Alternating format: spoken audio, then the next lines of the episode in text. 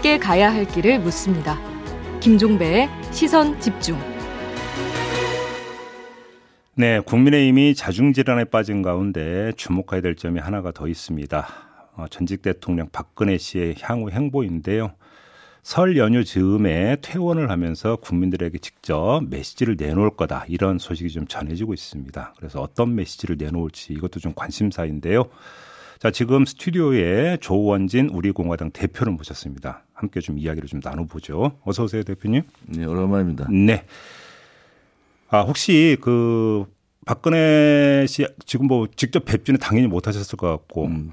지금 일단 궁금한 게 건강 상태인데요. 뭐 유영아 변호사가 뭐 여러 가지 많이 얘기를 풀어서 얘기했더라고요. 아무튼 네. 정신적인 이런 부분은 아니고. 아 아니고. 어 긴급하게 사면을 해야 될 그 정도의 아픔이 있다. 음 건강 상태가. 네, 그게 긴급하게 치료를 해야 되고. 예.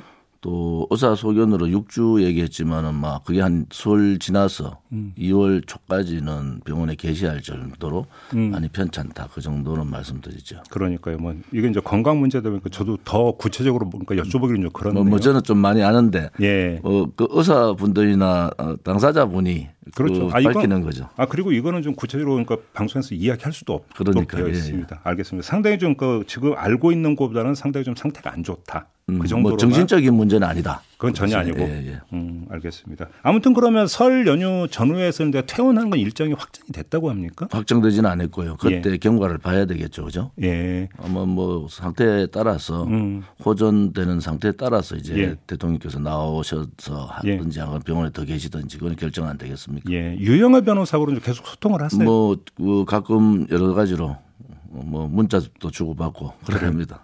그런데 지금 이제 관심사가 유영아 변호사가 밝힌 바에 따르면 설 연휴 즈음에 만약에 퇴원을 하면서 퇴원하면서 음. 메시지를 발표한다라는 거잖아요. 어떤 이야기인지 혹시 좀 들으신 게 있습니까? 아무튼 그 4년 9개월 1737일간 계셨잖아요. 예. 음, 나오셔서 뭐 정치적인 어떤 입장 이런 것보다는 음. 국민들한테 감사하는 그런 입장의 아, 메시지를 하시지 않겠느냐. 예. 지금 뭐 국민의 힘이 아사라판이 났는데 여다가 뭐라고 얘기하겠습니까? 아. 그래서 제가 볼 때는 예.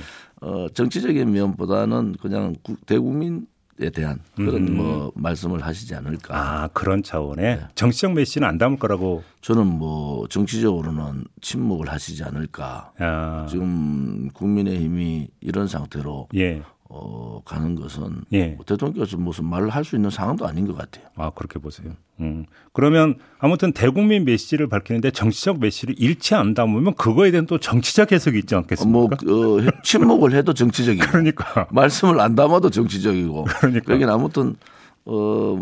뭐 모든 게 정치적으로 해석할 수밖에 없죠. 음. 지금으로서는. 그러니까 그 관심사 중에 하나가 대국민 그 메시지에 윤석열 후보 관련 언급이 있느냐 없느냐 사실 이게 궁금했던 건데 뭐 그럼 전혀 언급이 없을 거라는 윤석열 후보가 그때까지 간, 간다는 보장도 없어요. 저는 뭐 사실 양당 다 후보 교체라 이런 입장인데 네. 뭐 솔직히 말씀드리면은 음. 어, 국민의 자존심을 양당이 좀 건드렸다. 어, 어떤 자존심을? 뭐 이재명 후보야 제가 얘기 안 해도 파도 파도 뭐 의혹이 계속 생기고 예. 여러 가지 사과에 사과를 거듭하고 있고 음. 윤석열 후보는 아무튼 지도력 음. 뭐 부인에 대한 부분은 뭐 그거는 지나갈 수 있는데 네. 이 국민의힘의 선대본부나 당을 이끄는 그 지도력에서 상당히 흠결이 생겼다. 음. 그래서 뭐 이번에 어, 뭐 저는 김종인 선대 세, 세 부분 아니면 후보 당 선대. 그렇죠. 그러면 선대는 어, 이렇게 이제 국민의 정권 교체 열망에 반도 못 따라가니까 음. 이건 뭐 전면적 김종인 총괄 선대위원장부터 전면적으로 개편하고 당은 당연 사무총장이 첫건이잖아요. 네. 내려놔야지. 네. 그리고 이준석 대표는 본인 스스로가 알아서 판단을 빨리 해야 된다. 어허. 그리고 후보 문제는 뭐 당장 후보 교체를 할 수는 없지만 국민들의 지지율 지지율에 따라서 설 이전에 음. 이게 2월 23일, 24일 이틀 동안 이제 공식 후보 등록을 하잖아요. 그렇죠. 지나면 더 등록도 못 하잖아요. 이제. 네, 네. 그래서 어, 설 전에 어떤 국민의 지지율이 어떻게 가느냐 음. 또이 국면을 어떻게 수습하느냐. 음. 그래서 어제 제가 어, 국민의힘 뭐 중진도 만나서 어, 수습할 수 있는 방법은 아무튼 당과 선대위는 빨리 정리하는 게 좋고 네. 후보는 지지율 변동을 왔다 갔다 할 거다. 그런데 박스권에 묶여서 예. 30% 초반에서 25% 사이에 음흠. 묶여 있으면은 방법이 없지 않냐. 네. 그거는 이제 야권 대통합 뭐 단일 후보 문제. 통합이라는 게 당대당 통합은 이제 늦었고요. 네, 그렇죠. 야권 단일 후보 문제를 이제 윤석열이 직접 들고 나와서 어허. 움직일 수밖에 없다. 그것이 국면 전환이다. 음. 저는 이렇게 한 수 얘기를 해줬는데 네. 뭐 알아들을지 모르겠어요.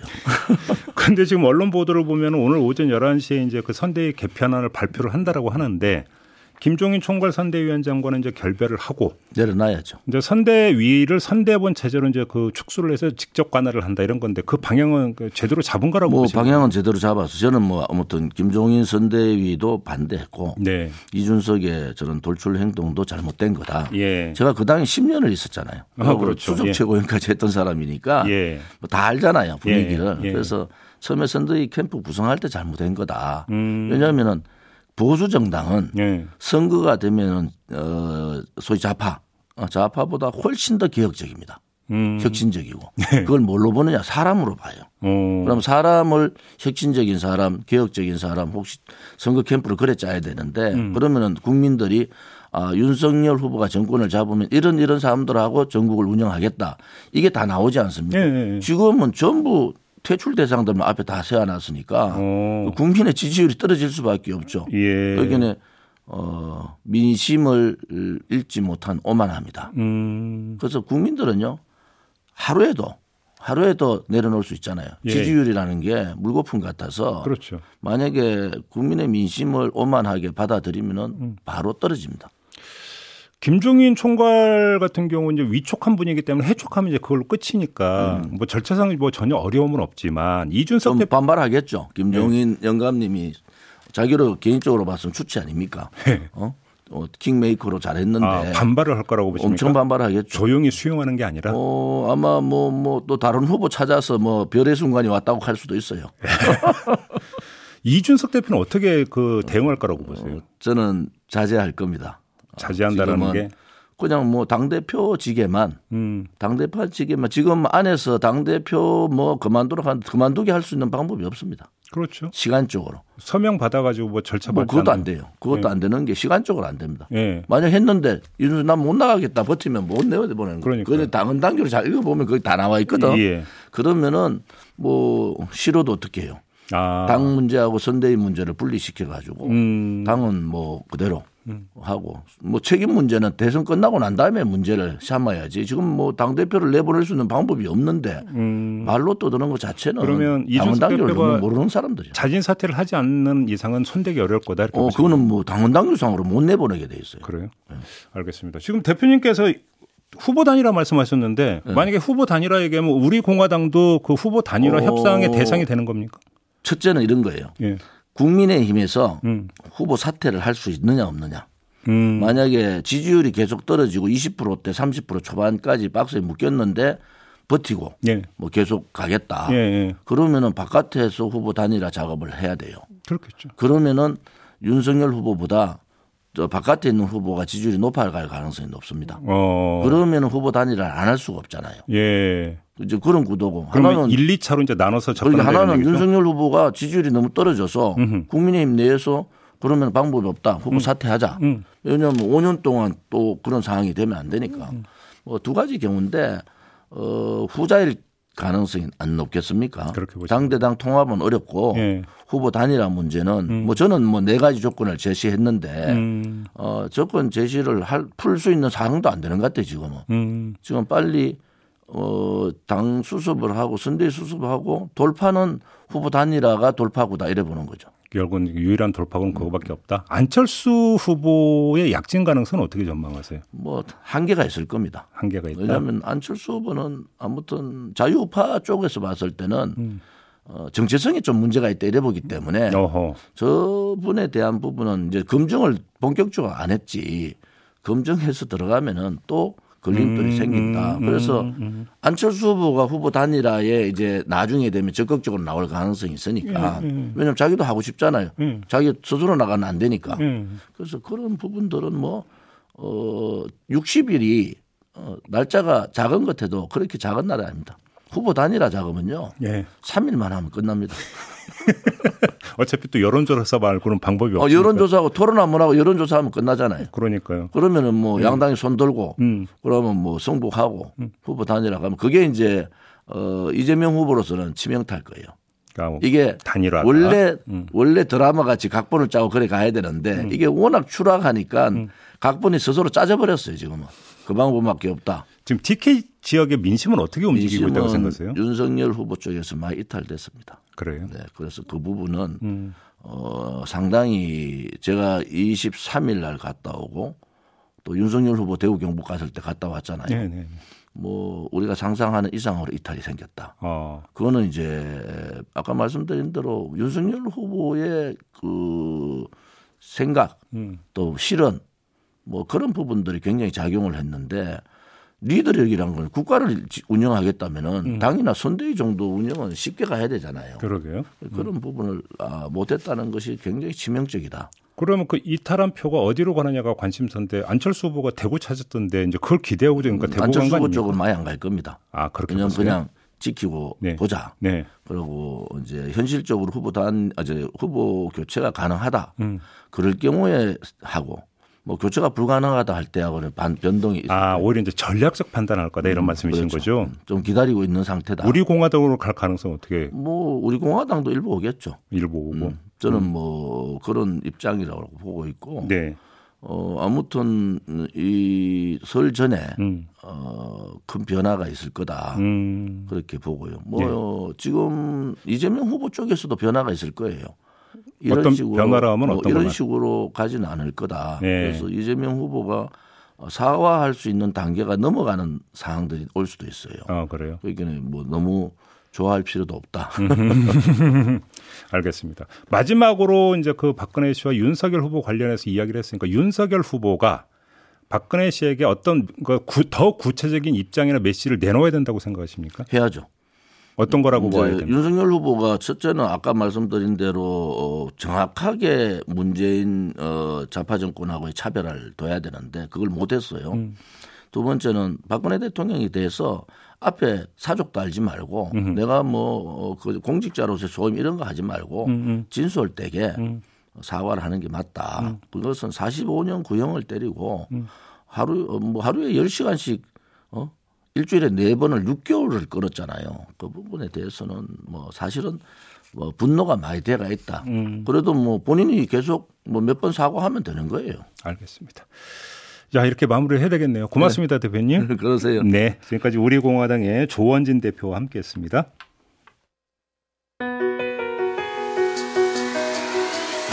날카롭게 묻고 객관적으로 묻고 한 번 더 묻습니다. 김종배의 시선 집중. 네, 이번에는 국민의힘으로 가겠습니다. 윤석열 후보가 오늘 오전 11시에 선대위 개편안을 직접 발표할 예정이라고 하는데요. 언론은 이미 예측 보도를 내놓고 있죠. 사실인지 이분 연결해서 좀 이야기 들어보겠습니다. 국민의힘 선대위 공보단장을 맡고 있는 김은혜 의원 전화로 만나보겠습니다. 나와 계시죠? 네, 안녕하십니까. 네, 김은혜입니다. 안녕하세요. 일단 오늘 네. 11시에 발표하는 건 맞죠?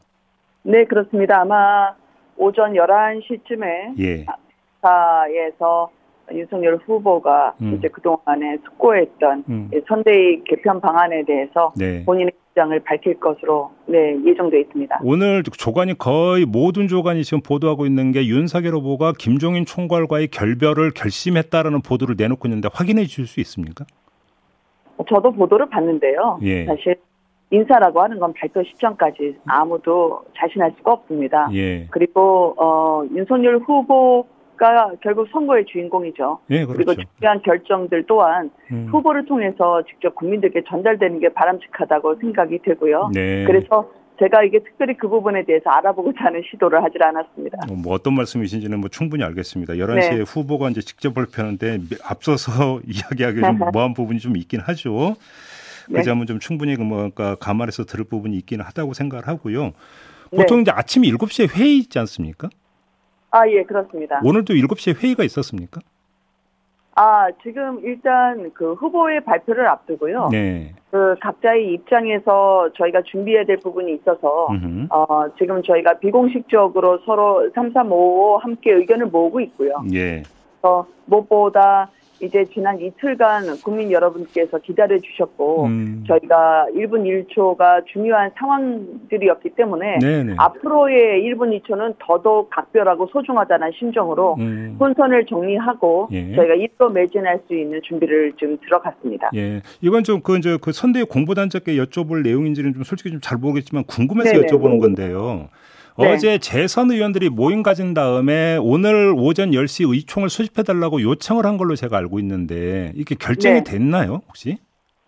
어, 의총을 어, 열어달라라고 이제 재선 의원들이 이야기를 했을 때 예. 아마 이제 원내 지도부가 결정을 하게 되는데요. 그렇죠. 어, 저희의 김기현 원내대표를 포함해서 원내 지도부가 일단 그 사의 표명을 하고 음. 그 직을 내려놨기 때문에 네. 어떤 식으로든 어, 의총이 열릴 수 있는 부분 혹은 열리지 않을 부분에 대해서는 어, 사의 표명을 했다고 해서 결정을 미룰 게 아니라 예. 오전에 가부가 결정될 것으로 생각합니다. 아, 그러면 오늘 의총이 열릴 가능성은 충분히 있는 거네요, 그러면?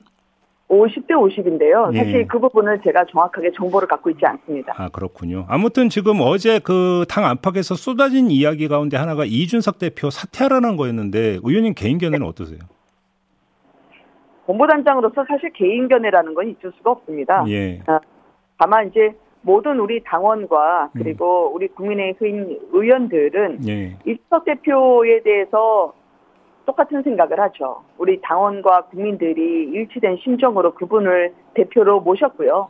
그리고 예전에 어, 30대 대표를 대하는 법 이게 민주당에서는 30대 대표가 나오지 않아서 우리가 국민 여러분 앞에 변화하고 쇄신할 수 있는 그런 상징으로 받아들여지기를 원했고요. 예. 그리고 어, 그분 또한 어, 나이가 젊다고 해서 저희가 자칫 어, 가볍게 모시거나 그러지 않고 음. 진중하게 그분의 의견을 존중하면서 당을 이끌어왔다고 생각합니다. 예. 다만 이제 선거 때에는 어, 대표로서 저희가 어, 책임이 물론 가볍다고 할 수는 없지만 음. 선거가 어려워진 책임은 우리 모두의 것이죠. 예. 그리고 다르다고 틀리라고 얘기한다면 음. 틀리다고 얘기하는 건 우리가 민주당을 공격했을 때와 똑같은 논리이니까 말이죠. 예. 그리고 어, 정권 승리, 정권 교체를 위해서 그리고 음. 대선 승리를 위해서 대표가 해야 하는 역할이 있습니다. 예. 선거 때 당연히 대표에게 요구됐었죠. 음. 그렇지만 이게 지금 당연하지 않게 비춰지는 부분에 대해서는 대표 본인도 잘 알고 계시리라 생각을 합니다. 예. 그래서 어, 선거운동에 복귀를 하시면 예. 뜨겁게 안아주자라고 하는 중진 모임의 결론이 우리 당원과 그리고 우리 원내 의원들의 바람과 일치할 거라고 저는 생각합니다. 음, 그래요. 그러면 그 우리 모두의 책임이라고 말씀해 주셨는데 또 거기에는 그럼 이준석 대표도 함께 포함이 된다라는 이야기도 해석될 수 있는 거 아닙니까? 책임 문제로 제가 시시비비를 가리고 싶지 않습니다. 예. 이게 상황이 어려워지면 예. 이런 얘기들이 나올 수 있죠. 음. 그리고 그 대선이 불과 이제 두 달 앞으로 다가온 시점이기 때문에 예. 어떻게든 당을 조기에 수습해야 하고 예. 그리고 이재명 후보와 싸워야 된다고 생각합니다. 예. 그 일선에 예. 대표가 나서 주리라 저는 기대하고 또 그렇게 해야 된다고 생각합니다. 알겠습니다. 지금 방금 속보가 떴는데요, 의원님. 저희 인터뷰 때만 어. 못 보셨을 것 같은데 네. 김종인 총괄 선대위원장이 이런 말을 했다고 합니다. 조금 전에 뜻이 네네. 안 맞, 뜻이 안 맞으면 헤어지는 것이다. 네. 그래서 자진 사퇴 의사를 표명을 했다라는 지금 속보가 떴는데요. 네네. 뭐 어떤 거 다시 사실관계는 여쭤보질 않겠고 아무튼 이제 그 네네. 오늘 11시를 기점으로 선대위 개편에 들어가는데 그러니까 금방 조속히 음. 정상화 될 수 있다고 확신하세요? 아 그렇게 해야죠. 그리고 예. 어 저희가 그 동안에 선거를 어떻게 치를지 음. 이런저런 이야기가 나왔던 건 방법과 노선에 관련된 문제였다고 생각합니다. 예, 예. 다- 이거를 심기 문제로 치환한다면 음. 그 자체가 이제 윤석열 후보를 평가절한 일이 될 수 있죠. 언론의 아. 분석과 관련해서 제가 설명을 드린다면요. 예. 그래서 어, 육본부장 일괄 사퇴라든가 음. 선대위 개편, 개편에 대한 공감대는 이미 있었던 상황입니다. 연말부터. 네. 다음 때 김 위원장의 충정으로 선대위 회의 직후에 예. 해체 수준의 개편 방안을 전격적으로 발표하게 된 것이라고 알고 있고요. 음. 이거를 복귀하는 과정에서 어 평가나 해설이나 또 어, 이 부분에 대해서 어, 저희가 후일담이 음. 나오게 될 것이죠. 음. 그래서 후보가 이제 앞으로 일로 매진할 수 있게 예. 어, 어, 리더십을 보여줄 거라고 저는 생각을 합니다. 자, 지금 심기 문제로 보면 안 된다는 말씀은 예를 들어서 윤석열 후보가 이제 크게 화를 냈다는 보도 그걸 염두에 두고 좀 하신 말씀인 거죠? 네, 그거는 사실 확인이 되지 않은 부분인데다가 예. 어, 확정된 사실인 것처럼 제가 이걸 확인한 바가 없기 때문에 음흠. 저희에게 지금 국민들이 뭐 심기 문제로 불편하다라는 말이 나오면 저희가 국민들한테 죄송한 일이죠. 왜냐하면 예. 이런 화를 주고 싶고 음. 지금 정말 분노하신 분들은 국민들이거든요. 예, 예. 그 국민들의 고통을 저희가 헤아려서 음. 국민들은 결국 지난 문재인 정권 5년간의 실정으로 이제 절벽 끝에 내몰린 심정으로 서 있는데 음. 그런 불안하고 황폐해진 국민들의 손을 잡고 일으켜 세워드리는 게 저희의 역할이라고 생각하고요. 네. 이 부분에 있어서는 저희의 한치의 물러섬이 없어야 된다고 생각합니다. 또 특히 윤석열 후보가 공정과 정의, 상식으로 이 정치라는 무대에 불려 나온 지 6개월이 넘었습니다. 음. 그러면 그 공정과 정의, 윤석열식 상식이 국민 생활에 접목되면 어떻게 우리 삶이 바뀔지 그거를 알려드리고자 합니다. 그래서 그러면- 며칠 전에도 뭐 네. 소상공인, 네. 방사, 임대료라든지 음흠. 저축을 국가가 매칭해서 목돈으로 불려주는 저축 금융 상품이라든지 네네. 이 소상공인과 영세 자영업자분들에 대해서 저희가 지속적으로 현실적인 대안을 내놓으면서 수권 정당의 모습을 보여드리는 게 이제 알겠습니다. 앞으로 저희가 해야 할 유일한 일이라고 생각합니다. 그럼 조금 전에 이제 노선의 차이를 말씀했는데 노선이 어떻게 갈렸다라는 말씀이세요? 이거는 민주당과의 다른 이야기를 말씀드렸던 거였습니다. 아, 민주당과의 예, 예. 다른 이야기죠. 그러니까 민주당 내에서 이제 앞으로 이제 지난 경선 과정에서 음. 문제가 됐던 건 개파 문제라고 분석을 제가 많이 봤는데요. 네. 사실 우리 당 안에서는 윤석열 후보가 어, 정치에 입문한 지 6개월 정도밖에 되지 않았기 때문에 음. 특별히 개파라거나 서로의 지분이라는 게 있을 수가 없습니다. 네. 그러면 어떻게 국민 앞에 어떤 정책을 선보이면서 음. 비전을 제시해야 되는지 음. 그 방법론에 대해서 이견이 있을지는 모르지만 특별히 민주당에서 이 과거에 지난 5년간의 정권을 함께 공유하셨던 분들이 갖고 있는 그런 정도의 분란과 싸움은 저에겐 존재하지 아, 않습니다. 알겠습니다. 이제 시간이 다 돼서 짧게 좀 답변 네. 부탁드리겠는데요. 그러니까 오늘부로 만약에 선대위 개편에 들어가면 지지율은 금방 회복된다고 확신하세요? 지지율은 국민들이 결정하시는 겁니다. 예, 예. 그리고 저희는 국민분들이 정해주신 그 길로 매일매일 저희가 겸허하게 뼈를 깎는 각오로 쇄신을 하지 않으면 예. 절대 저희가 국민들로부터 용서를 받지 못할 거라고 생각을 하고요. 예. 지지율은 중요하죠. 음. 그렇지만 중요하다는 건 국민의 뜻이 어디 있는지 저희가 알기 위해서 음. 그 길로 가기 위한 이정표이자 좌표로 중요하다는 뜻입니다. 네, 네. 알겠습니다. 자, 오늘 말씀 여기까지 네. 드려야 될 것 같네요. 고맙습니다, 의원님. 네, 감사합니다. 네, 지금까지 국민의힘 선대위 공보단장을 맡고 있는 김은혜 의원이었습니다. 네, 오늘 최대의 관심사는 국민의힘 선대위 개편 이 내용이 될 것 같은데요. 오늘 오전 11시에 윤석열 후보가 직접 선대위 개편 방안을 발표할 예정이라고 하죠. 관련해서 김종인 총괄 선대위원장과 결별을 결심했다. 이런 보도가 오늘 조간에 일제히 실렸는데요. 아, 이걸 봐서 그럴까요? 김종인 총괄이 조금 전에 이런 말을 했다고 합니다. 뜻이 안 맞으면 헤어지는 것이다. 이렇게 이야기를 했다고 하는데요. 해촉을 당하는 것보다 먼저 선제적으로 자진 사퇴, 아, 요 길을 좀 택한 게 아닌가. 이렇게 해석을 해야 될 것 같은데요. 또 하나, 안 맞는다는 뜻. 그 뜻이 도대체 어느 지점에서 어떻게 안 맞은 건지 이게 또 궁금하기도 한데 어, 구체적인 이야기를 김종인 총괄이 할지는 좀 솔직히 좀 잘 모르겠습니다. 아무튼 가닥은 이렇게 잡혀가고 있는 것 같습니다. 김종인 총괄이 말 그대로 총괄하는 선대위는 해체가 되고 슬림화된다. 그래서 너댓 개의 본부로 운영이 되는 슬림화된 선대 본부 체제로 개편이 된다. 이건 이제 거의 기정사실이 된 것 같고요. 이 슬림화되는 선대 본부를 윤석열 후보가 직접 관할을 한다. 요 방향도 크게 잡힌 것 같습니다. 이러면 이제 남는 관심사는 이준석 대표의 거취 문제인데요. 조금 전에 그 인터뷰를 했던 우리 공화당의 조원진 대표 이제 본인이 이제 국민의힘 전신에 이제 오래 몸담았다는 점을 강조를 하면서 당헌을 보면 강제로 끌어내릴 방법은 현실적으로 없다 이렇게 진단을 하기도 했는데 그러면 이준석 대표가 자진해서 물러날 것이냐 이게 지금 마지막으로 남은 관심사인 것 같습니다.